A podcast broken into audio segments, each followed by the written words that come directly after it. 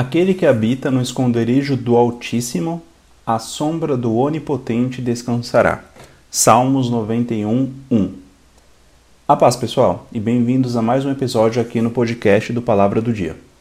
Hoje eu queria trazer um tema muito importante para as nossas vidas, que é sobre, como o próprio verso diz, o habitarmos no esconderijo do Altíssimo, que, dentre outros, pode ser interpretado como se abrigar e ter o Senhor como seu refúgio e fortaleza.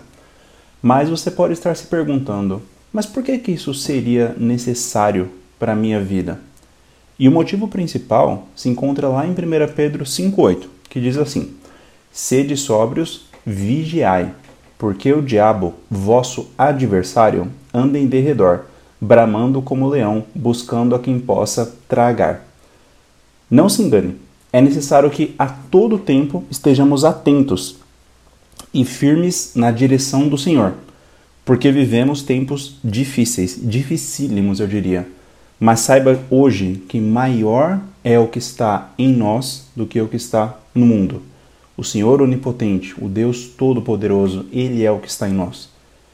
E habitar no esconderijo do Altíssimo irá te permitir ser protegido pelo Senhor, que é conosco todos os dias até a consumação dos séculos. Isto é, até o fim dos tempos, até o término realmente, né?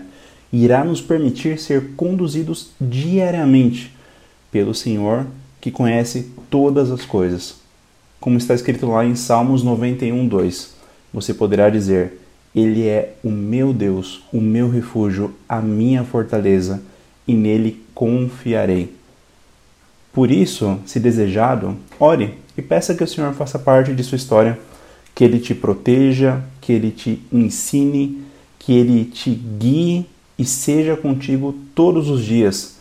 Ore e peça, Senhor, me ensina a confiar em Ti todos os dias, né? Que você possa cuidar da minha vida e trazer a sua maravilhosa presença e juntamente com ela também a paz de Deus, que excede todo entendimento. E como está escrito lá em Filipenses 4,7, e esta paz é capaz e irá guardar os nossos corações e os nossos pensamentos em Cristo Jesus. Deus abençoe, fiquem com Deus e até a próxima, pessoal!